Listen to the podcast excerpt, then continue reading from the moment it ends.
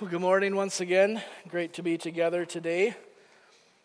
We are starting a new book of the Bible this morning. Last September, we began a preaching series here at Grace in the last three books of the Old Testament. So, Haggai, Zechariah, and now today we come to the book of Malachi. And after spending the last four weeks, looking at what it means to suffer in the Christian life and taking a pause for some spiritual disciplines and Christmas sermons. We haven't been here in the Minor Prophets for several weeks, and so today, what we're going to do is take a little bit of an overview of where we've been in these last two books, and then we will work our way through this massive chunk of text, uh, this first verse Josh told me this morning, Are you going to have time to read this whole text this morning? I said, I think we'll be okay. So, anyhow, Malachi is unique in many ways in the Old Testament. And even among the minor prophets, there are some structural things, there are some cadence, there's just some aspects that make it a very unique book. And I think it will be very helpful in the life of our church because of what it deals with. And specifically, what the book of Malachi addresses is how the people of God are supposed to approach God in worship. What is necessary? What does God require for his people as we consider worshiping the God who made us, sustains us, has chosen us, cares for us? All of these things in mind, what is the response of the child of God to him? And so, in order to help us with this a little bit, we've made available out on the resource table these books called What Happens When We Worship. Now, this is written by Jonathan Landry Cruz, who Josh was out at his church in Michigan this past fall doing the Reformation hymn sing out there. But the reason that I chose to offer this book for this series is because they both deal with these parallel realities in the book, What Happens When We Worship, Cruz goes through every aspect of corporate worship and explains what is the biblical basis of this? What are we doing when we come together to worship as a body? So I know there's an aspect where we could say, well, all of life is worship. Romans 12, right? Yes and amen to that. But what Malachi is dealing with and what Cruz is dealing with in the book is corporate worship. What are you doing here? What do we do and why do we do it when we come together as a church? And so I really encourage you to pick up a book. It's not a commentary on Malachi, but it deals with many of the same things that we are going to see over the coming weeks as we study the book of Malachi. So pick one up, they're on the back table there, and I think it'll be really, really helpful as we move through this book together. So before we get into our text and take a little bit of an overview, let's pause and ask the Lord to be with us and to help us in our understanding. So, would you pray for me and with me? Father, we praise you for the preservation of your word. and I thank you, Lord, that throughout the ages your word has stood the test of time. No other book could withstand the kind of scrutiny and attack and attempted undermining and survive. But this is no other book. This is your book, and it is your word. And so, as we come today, we humble ourselves before you. And we ask, Lord, that you would use this time in our church to teach us what you require, to teach us what you desire from your people. Not only the external things that are visible, the, the giving and the service and the sacrifice and these kinds of things, but you want our hearts. And I just pray, Lord, that you, through your word and through your spirit, would change us into the kind of people who come anticipating meeting with you on a Sunday morning.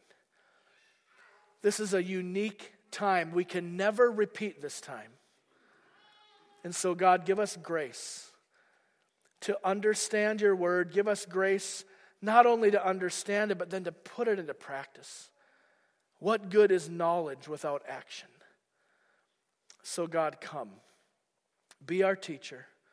Show us your word in all of its splendor and glory. And as has already been prayed and talked about this morning, let your word have full effect.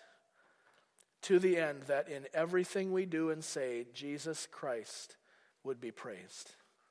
And it is in his name that I pray now. Amen. Amen. Well, like I said, what I want to do is give a brief overview of where we are when we come to the book of Malachi. So these last three books of the Old Testament are somewhat chronological, they are contemporaries in a sense. And the ministries of Haggai and Zechariah precipitate in some ways or, or cause the need for Malachi to write what he writes and for God to communicate what he communicates here. So we're going to take just a moment and talk about what has happened up to the start of the book of Malachi. So, if you remember back from the fall, we covered some of this information. The people of Israel had disobeyed God. They turned their back on him. They did not listen to him any longer. They did not walk in his ways. And as a result of God's covenant keeping faithfulness, he brings judgment on his people, just as he has promised to do. So Babylon comes in and removes the people of Israel and takes them back to Babylon into exile. Gone is the temple worship. Gone is the priestly office. Gone is the structures that they are familiar with as far as bringing a sacrifice to God and worshiping Him as they have been commanded. All of that's gone. And for 70 years, they are in Babylon. Well, what goes around comes around in the kings of the world, and eventually Babylon is overthrown by the king of Persia. Persia overthrows Babylon and looks around and sees all of these exiles that are in the city of Babylon. And this was not just Jewish people, they had conquered many nations and taken many peoples back to Babylon. And Persia says, We don't need all these people here. They're using up our resources, they're drinking our water, they're just in the way. Send them back to their homes. They can pay taxes from there, they can bring tribute from there, get them out of here.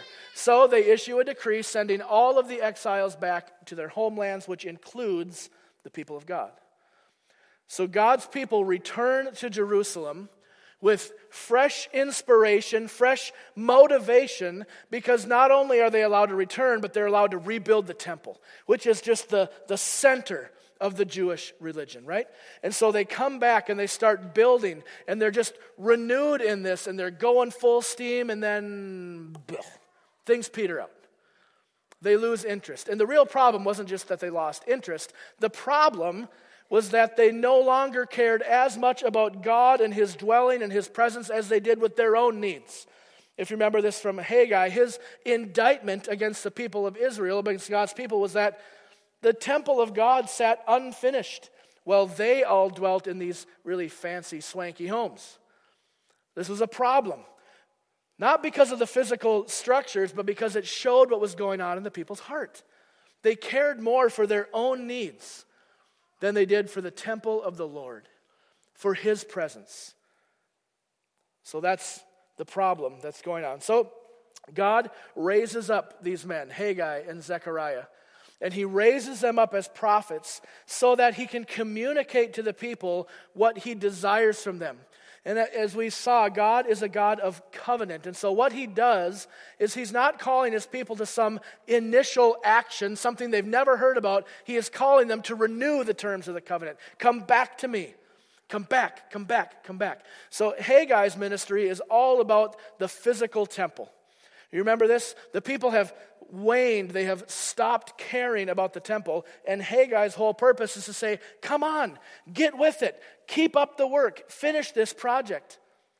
So he motivates the people, and God motivates through him. Now, Zechariah's ministry deals largely with the spiritual renewal that was necessary. If God, according to the terms of his covenant, is going to return to his people, and dwell with them, and all the blessings of the presence of God are going to come with, something needs to happen because, what did we see? The people had defiled themselves with sin.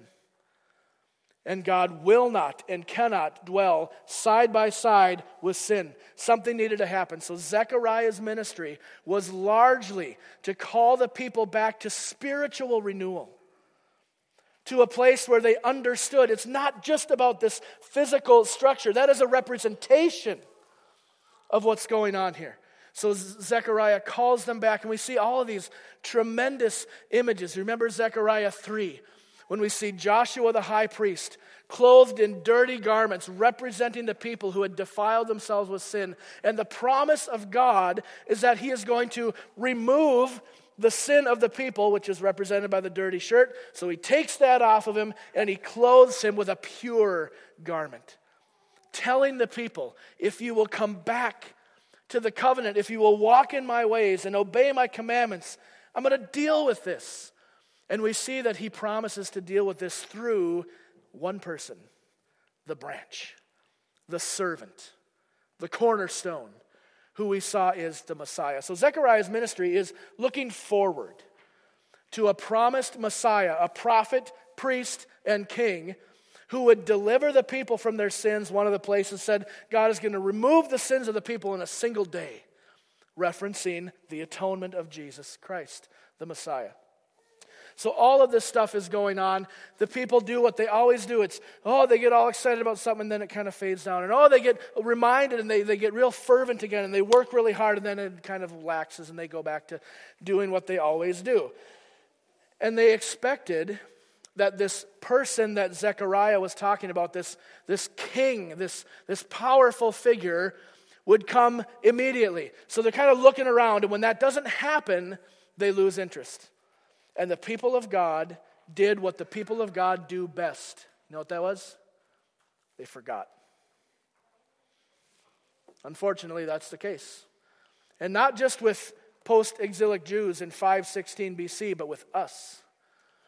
The tendency for the children of God is to forget what God has done in the past.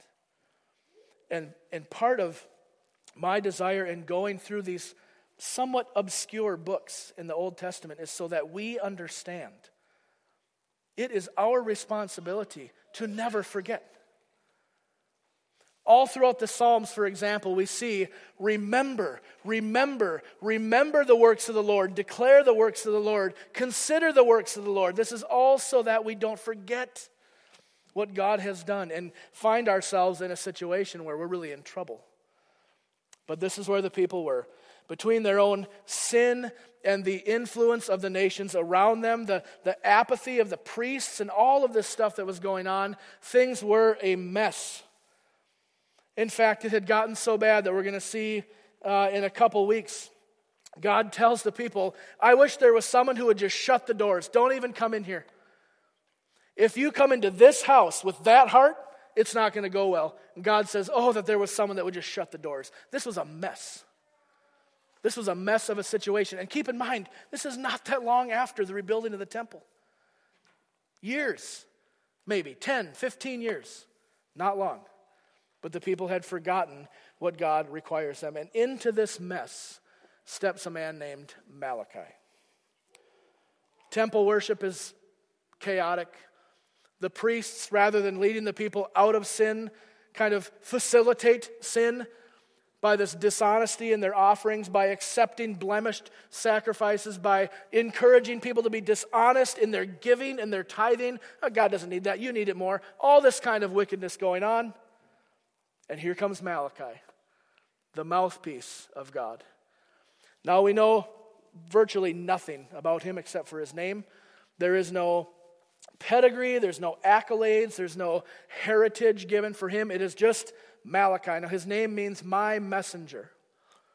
And that's exactly what he is. He is bringing a message to the people to come back to the Lord, to renew the sense of honesty and of intentionality in their worship, to stop playing around with this. I think one of the points of the fact that there's just no biographical information about this guy is because he's not the point. It doesn't matter what family he came from, who his dad was. It doesn't matter what tribe he was from. What matters is the message. And that's what we're to see when we see no other information about Malachi. We are to understand okay, doesn't matter, it's not about him. This is what the Lord wants us to understand. Now, I want to talk for just a moment about the structure and the style of this book. I already mentioned there's a couple of unique things, and I think one of the things that make it unique is the method in which he communicates. So, Peter tells us in 2 Peter that the Holy Spirit is moving through Malachi, communicating with him, right? This is how the books of the Bible are written, that the Holy Spirit carries these men along as they write the word. So God is communicating through Malachi, and he uses this really interesting way of communication. He uses something called the dialectic method. Now, I don't think Malachi would have known that's what it was, because that word probably wasn't around.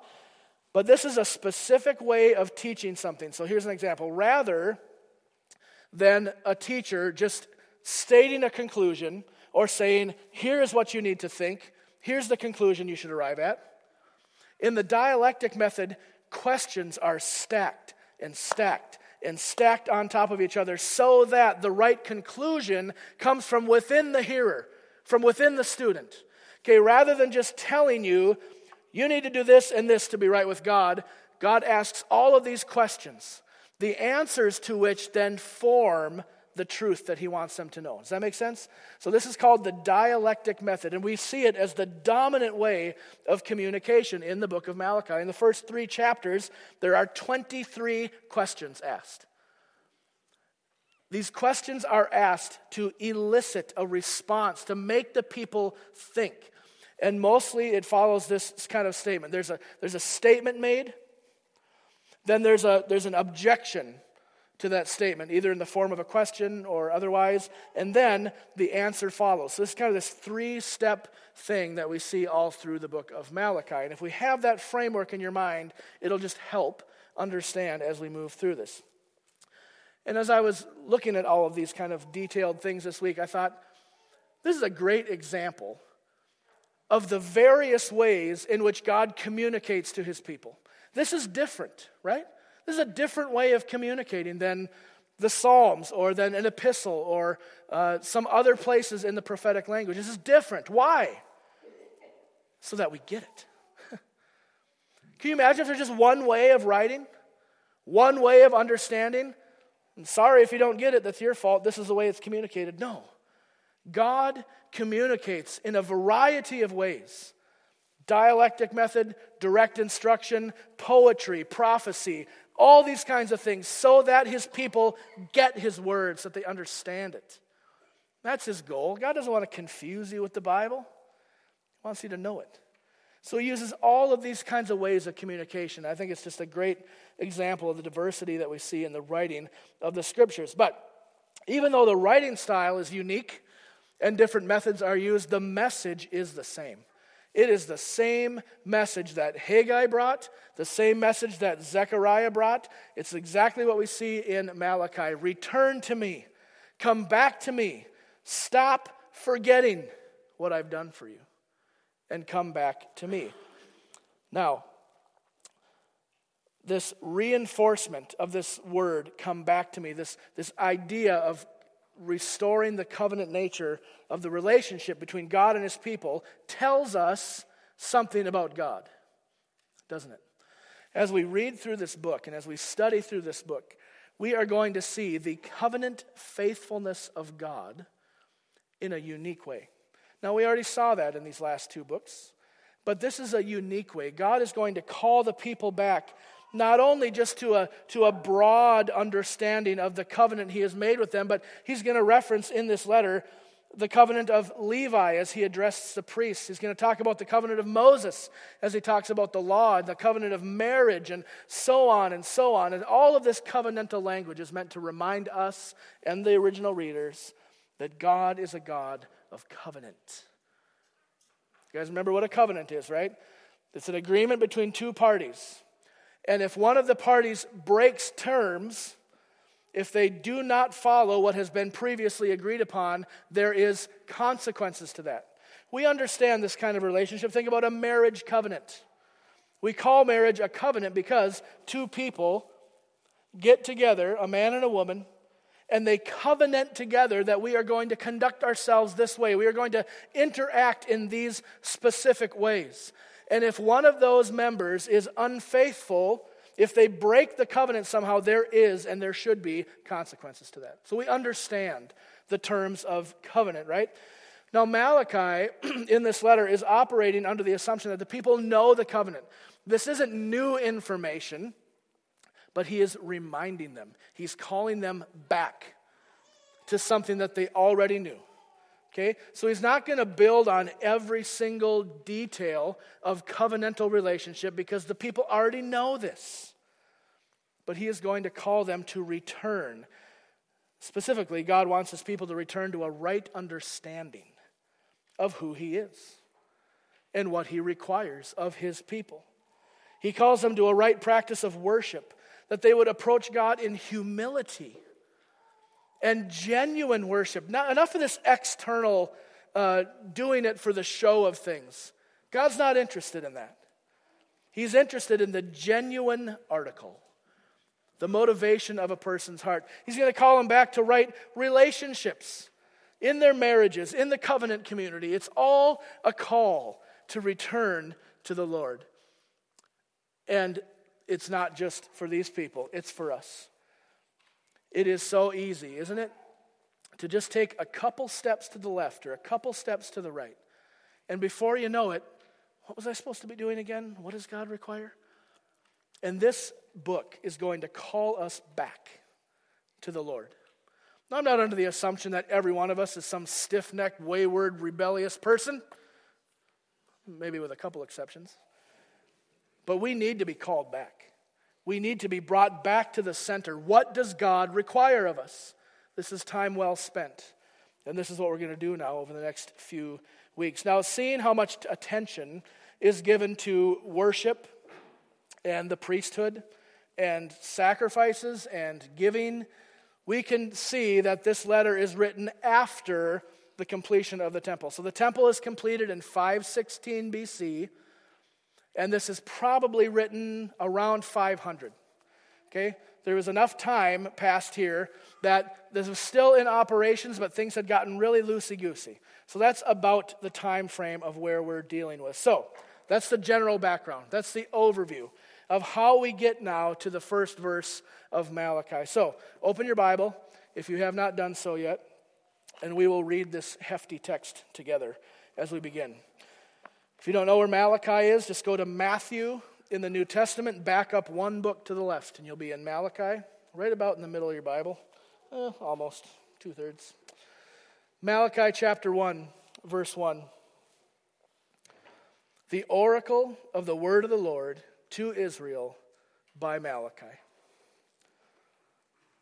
Now, similar to the Psalms, Malachi includes what we would see as a superscription. That's what verse 1 is. Now, a superscription is kind of like an editorial comment, it's informing the reader what's going on, gives a little context, tells who the author is, and perhaps even how this writing should be used or handled.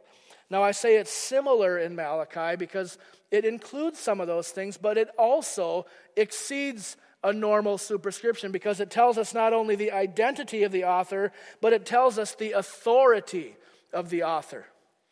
And that's what we're going to get into here for the rest of our time together. So, in Malachi 1:1, this superscription, we see it legitimizes the prophet as a divine messenger. See, no one is interested in just people's opinions.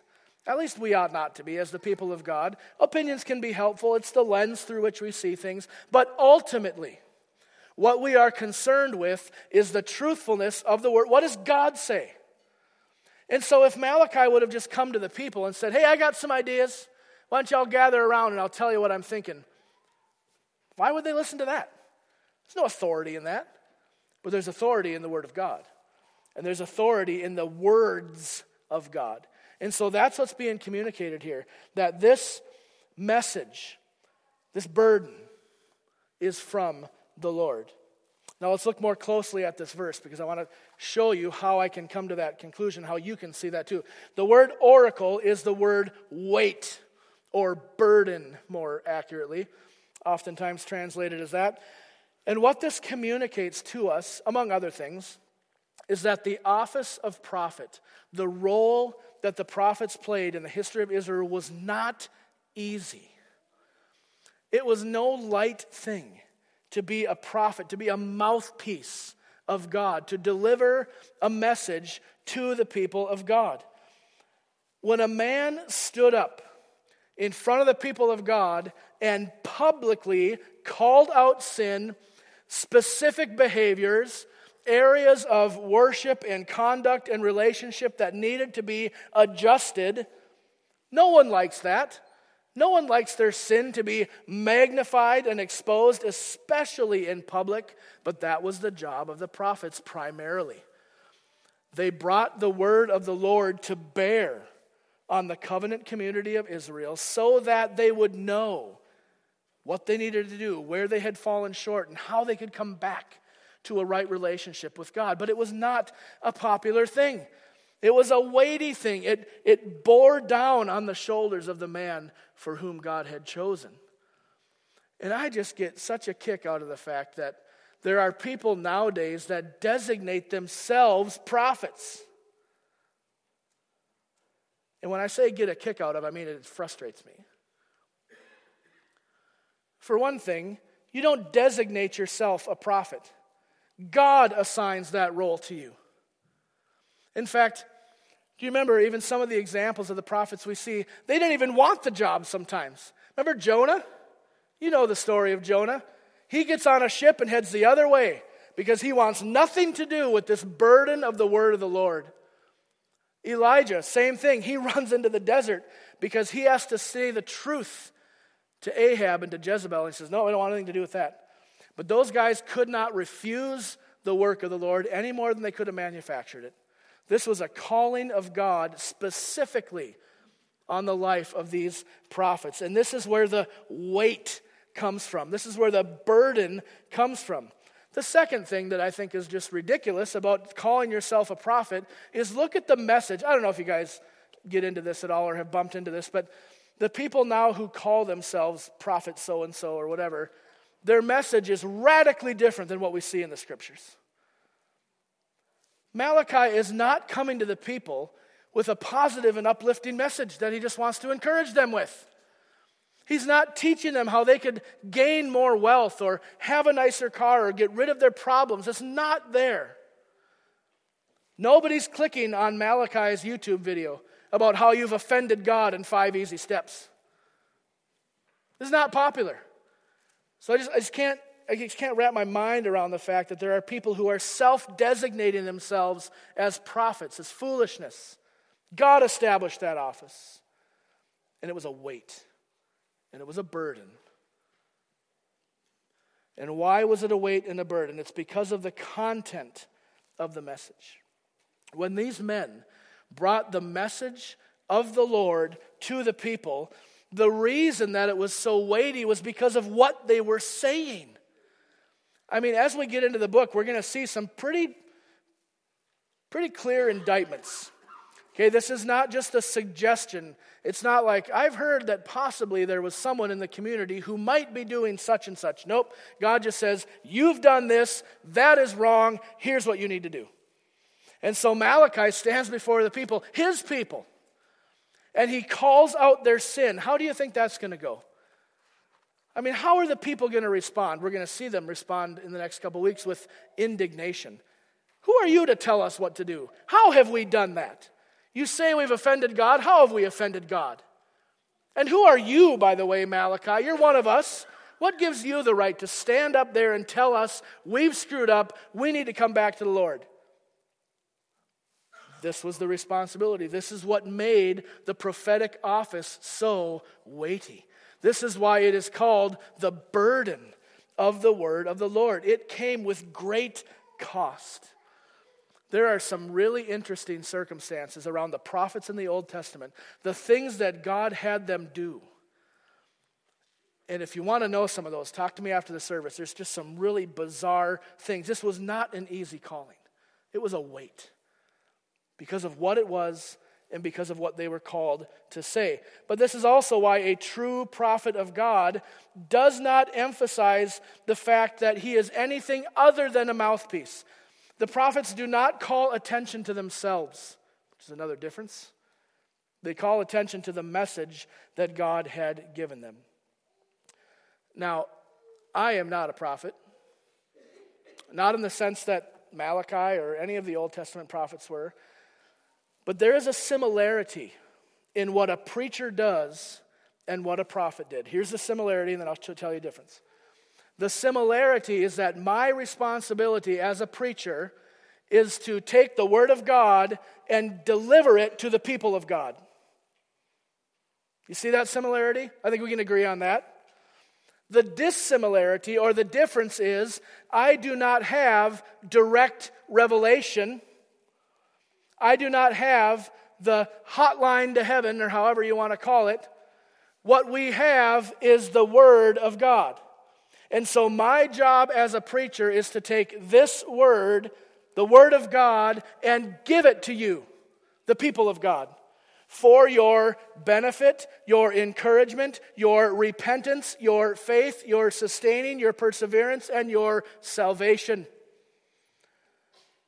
And it is not always easy to stand in the pulpit and call you and me to repentance, to point out specific sins that we struggle with, to bring conviction to bear through the Word of God and the Spirit of God on our lives. Now, I'm not equating myself with Malachi. I'm not saying, oh, woe is me, I feel this weight. But it is there. When the Word of God is faithfully preached, there is a weight, there is a burden that comes with that, but it is what is required of faithful preachers and faithful prophets in Malachi's day. So there's similarity, right? We understand this. Malachi is bringing this message that is basically if you don't come back to the Lord, if you don't repent, you're going to experience the full weight of the covenant consequences, which have already been established. This is a burden. It was the burden of the word of the Lord. Now, the last thing that we'll see in this superscription is found in those last two words of verse 1 by Malachi. Now, depending on your translation, the verse might read, the oracle of the word of the Lord through Malachi or by the ministry of Malachi or something like that. What the, what the manuscripts say is that they use a Hebrew idiom which says, by the hand of. By the hand of Malachi. And what that tells us is it tells us where the authority comes from. And here's how it does that. You guys know what an idiom is? An idiom is a, is a phrase or a saying.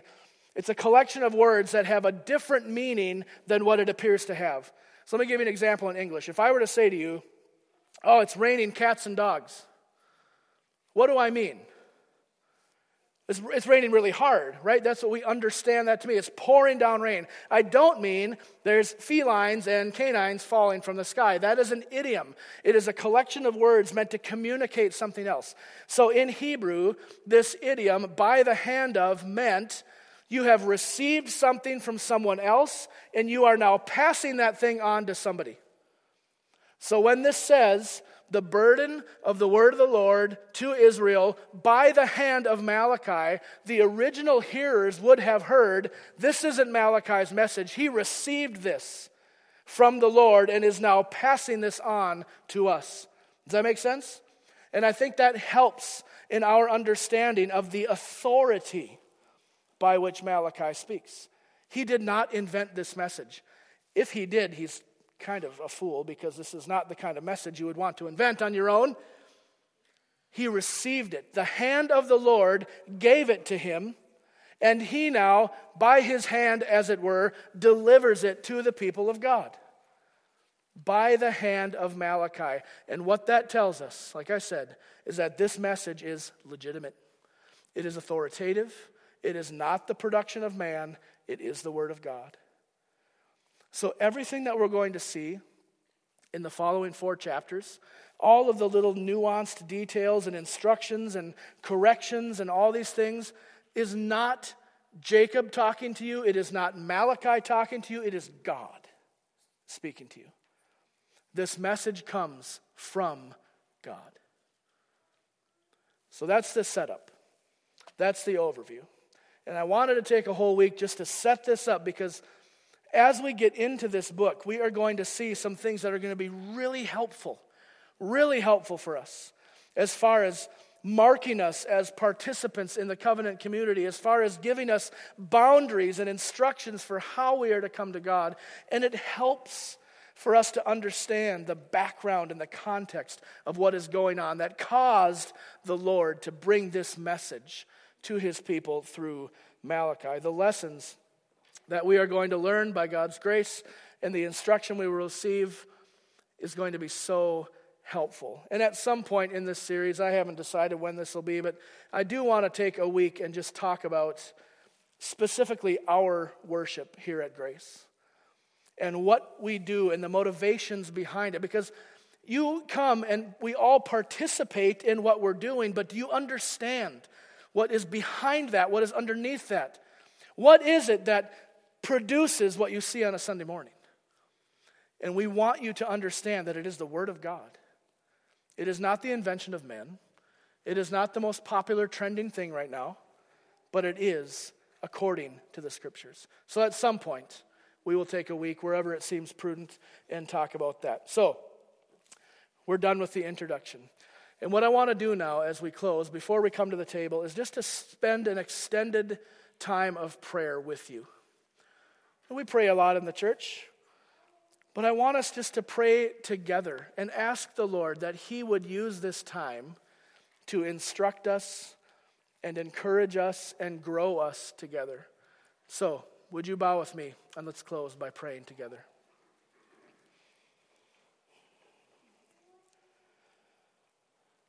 Lord, we are so very thankful that in your wisdom, you have preserved for us this word. And we are thankful, Lord, that you do not leave us without instruction.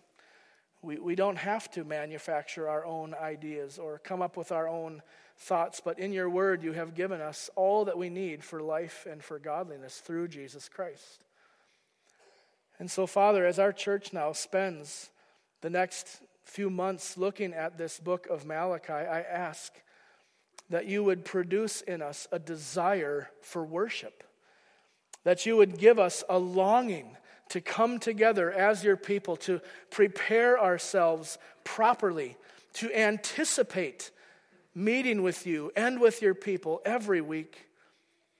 God, we are so thankful for the grace and the blessings that you have shown to this local church by providing for us a place to meet, by bringing faithful brothers and sisters who participate in the work of the ministry here. All of this is a demonstration of your faithfulness. It is not our own doing. And so we praise you for this, God. Our desire is to be a church that not only knows true things about you, that's important, but God, we want to be a church that puts that knowledge into practice in observable ways. Jesus, while you were on earth, you said we should let our light shine before others that they would see our good works and glorify our Father in heaven. And so, as we gather and worship together, as we sing and we hear the word preached and we hear the word read and we hear the word sung, God, work it into our hearts. Make us a people who are hungry for the satisfaction that only comes through your world, your word. There are so many distractions. There are so many things to pull us away, but God, give us faithfulness. I pray that as a result of this study, Lord, that you would knit our hearts together closely, that we would recognize the brotherhood that exists within the body of Christ, that we would be faithful to encourage and support and give exhortation where needed, Lord, that we would be humble before you and before one another. There is much to be thankful for. There is much to bring to you in requests, and we praise you that because of Christ, you hear us when we pray. So, Lord, I commit this sermon series to you, this book of Malachi. Please do with it everything that you have intended. Make our hearts soft to receive your word. And in everything we say and do, may Jesus Christ be praised. And it's in his name that I pray. Amen.